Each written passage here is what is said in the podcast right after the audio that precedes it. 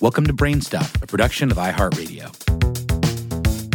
Hey, Brainstuff, I'm Lauren Vogelbaum, and today we've got another classic episode for you. This one is about how a coincidental fad for lemonade may have once saved Paris from an outbreak of the Black Plague.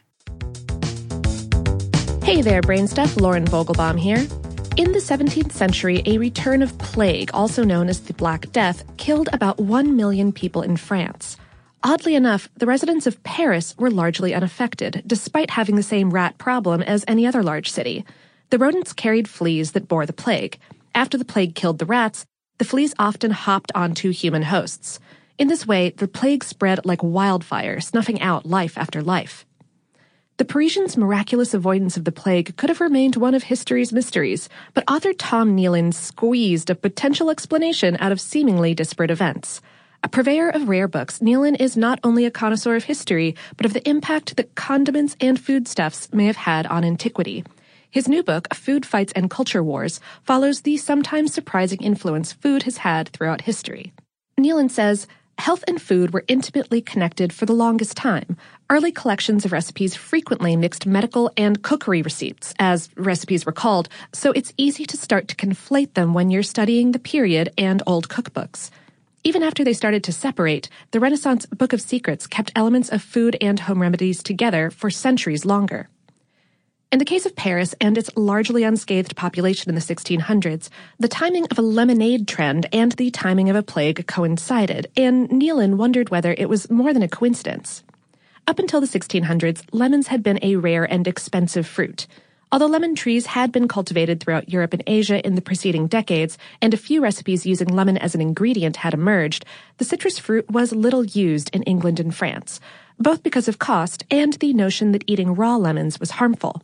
Then an increase in trade and a fascination with lemonade popularized the tart fruit, so that by the mid 1600s it was widely available. Nealon explains during the Renaissance, lemons had been bred and domesticated enough, and trade had become organized enough that lemons were sufficiently inexpensive in the mid 17th century to import in bulk. Lemonade was all the fashion in a number of cities in Italy at the time, especially Rome, and the fad spread from there. The cookbook Le Cuisinier Francois, published in 1651 and written by chef Francois Pierre La Varenne, is considered one of the founding texts of modern French cuisine. It included a recipe that combined lemon juice, water, and sugar. This recipe also contributed to the popularity of lemonade in France, and with all this lemonade came lots and lots of lemon peels.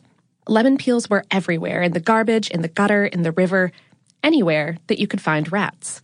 It was this fortuitous combination of rats and lemon peels that may have stopped the spread of plague. Lemon peels contain limonene, a natural ingredient that kills flea larvae and adult fleas.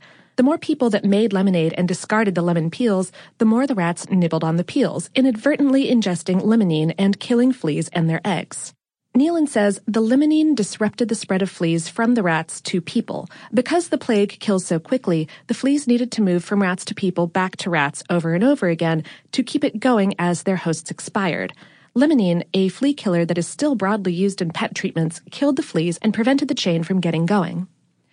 At the time, and for centuries after the plague subsided, the survival of Parisians was attributed to an airing out of goods, blankets, bed sheets, clothes, that had been quarantined.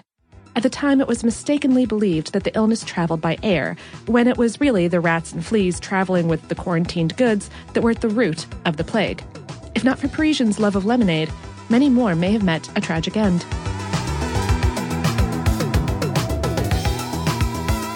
Today's episode was written by Laurie L. Dove and produced by Tristan McNeil and Tyler Klang. For more on this and lots of other topics, visit howstuffworks.com.